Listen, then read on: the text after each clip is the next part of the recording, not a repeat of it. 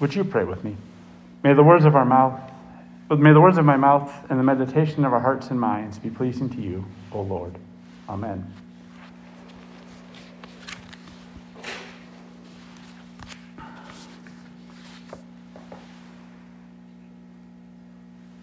This parable is often um, has often been a parable that has been used to um, frighten people into doing the right thing um, and has been used against Jewish people throughout the years as well in order that um, to say that Christianity is better than them that see this is what you Jews did when you had control of the garden the vineyard and then the Christians came along and we actually believed in Jesus the cornerstone and this um, this is why God is our God, and you have turned away from God, so therefore we can do horrible things to you. And I just want to point out that this is, this is one of those stories that, interpreted in a particular way outside of God's love, can certainly do that. But as Christians, we interpret the scripture through God's love. And we try to hear what God's up to in these scriptures for us today.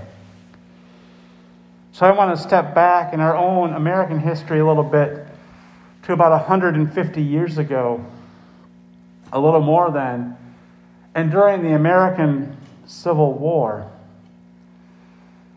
Because oftentimes when we are in war or we're in a struggle of some sort, we always want to make sure that God is on our side. Because if we can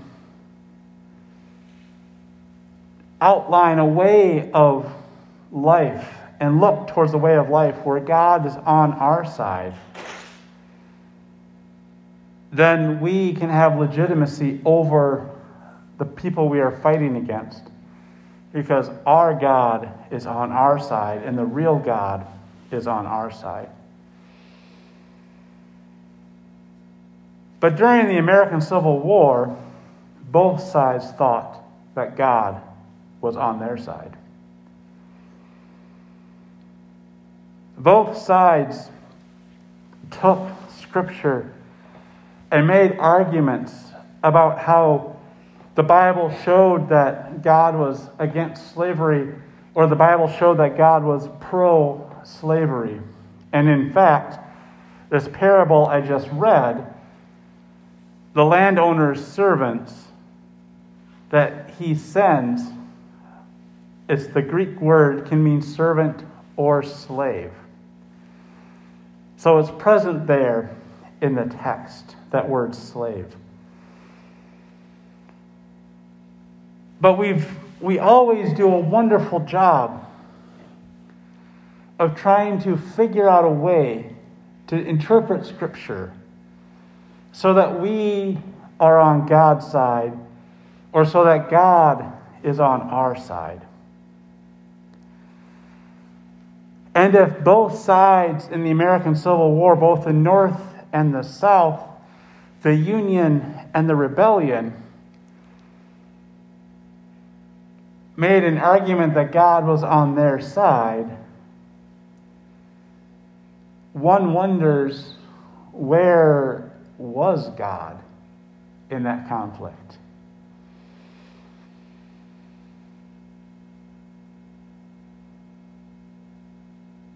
See, today we also find ourselves living in a fractured society.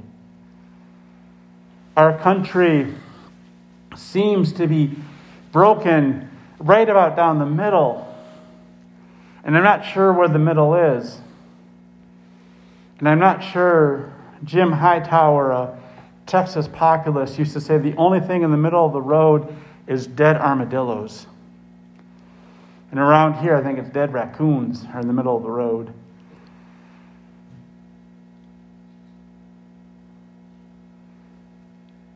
But those of us who confess faith in God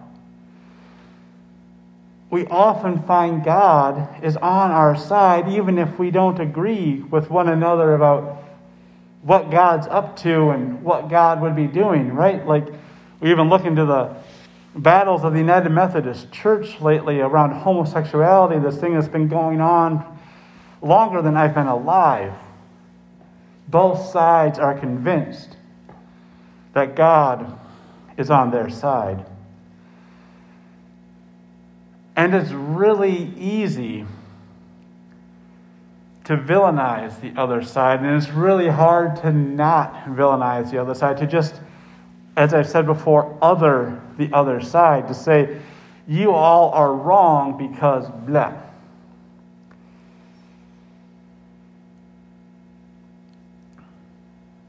And I wonder, in such situations of such fractured living, of between different groups. If perhaps God is on neither side that's trying to win out in power struggles. I wonder if the lesson of Scripture that we heard at the end of this reading, toward the end of this reading, that the wicked destroy those wicked farmers and rent the vineyards to other tenant farmers who will give him the fruit when it's ready. I wonder if God is on the side of those who are left out, of those who are diminished due to the battles of those who we sometimes maybe are fighting over.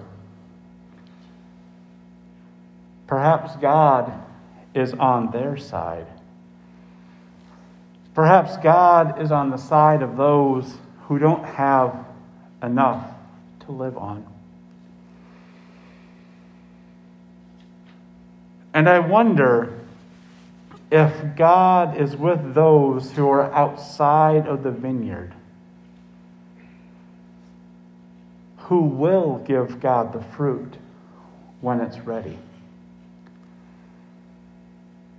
When we are so very certain that God has put us where we are, and we don't share what God has given us,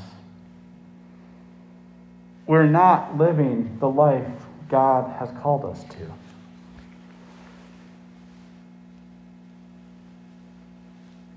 Our epistle reading today, our reading from Paul in Philippians, the, the third chapter, verses 4b and ongoing. Paul talks about all the wonderful things that set him up, that set him apart, that made him, in his previous understanding of what it was to be a child of God, the perfect Hebrew. So imagine yourself, you know, like I went to Sunday school. I have a perfect attendance pin from Sunday school. I was confirmed. I went to church every single Sunday. I've never not been to church. When I've been traveling, I've gone to church on Sunday no matter where I've been at. I've done this, that, and the other thing over the years. This makes me a good Christian.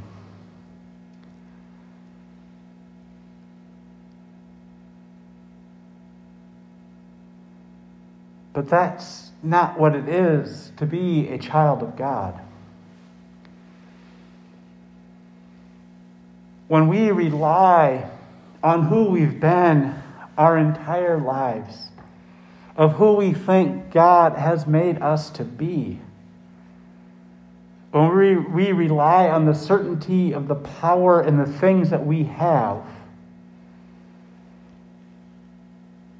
we're going to find ourselves removed from the vineyard.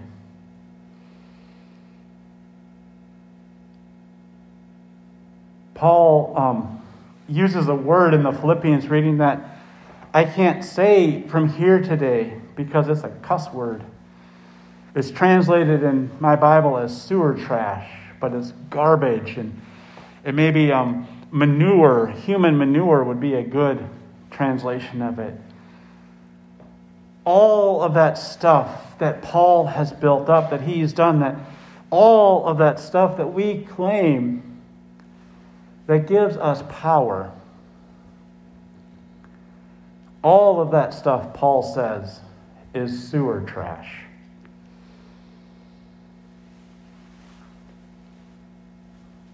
See, life with a living God, life when God sets us up in the vineyard, is a life where we are asked to see the world as God does. And as we wind down in Matthew 20, the 21st chapter of Matthew is fairly late in the book. But as we wind down, we're, we're maybe reminded of the beginning in the Sermon on the Mount when Matthew gives the Beatitude, or Jesus teaches the Beatitudes and talks at various points about what it is to live in this life, what it is to be a child of God. Blessed are the poor. Blessed are the peacemakers.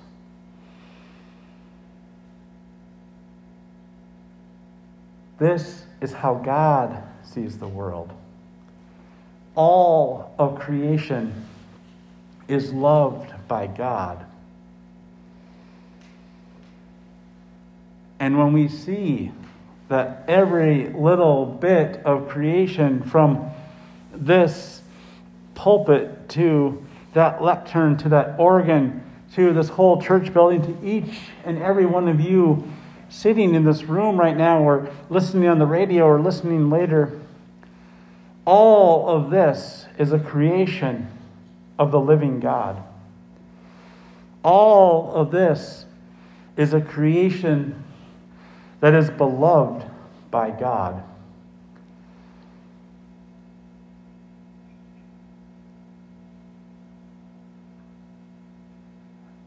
And when we love something as God loves something, we treat it with love and respect. When we look out at the world and everything we see is a beloved creation of God, we can treat all of the world with respect and honor. And we can live life in the kingdom. We can live life in, in God's reign where God's will will be done, where we have enough bread to live on every day, where our sin is forgiven and we've forgiven the sins of others forever and ever. Amen.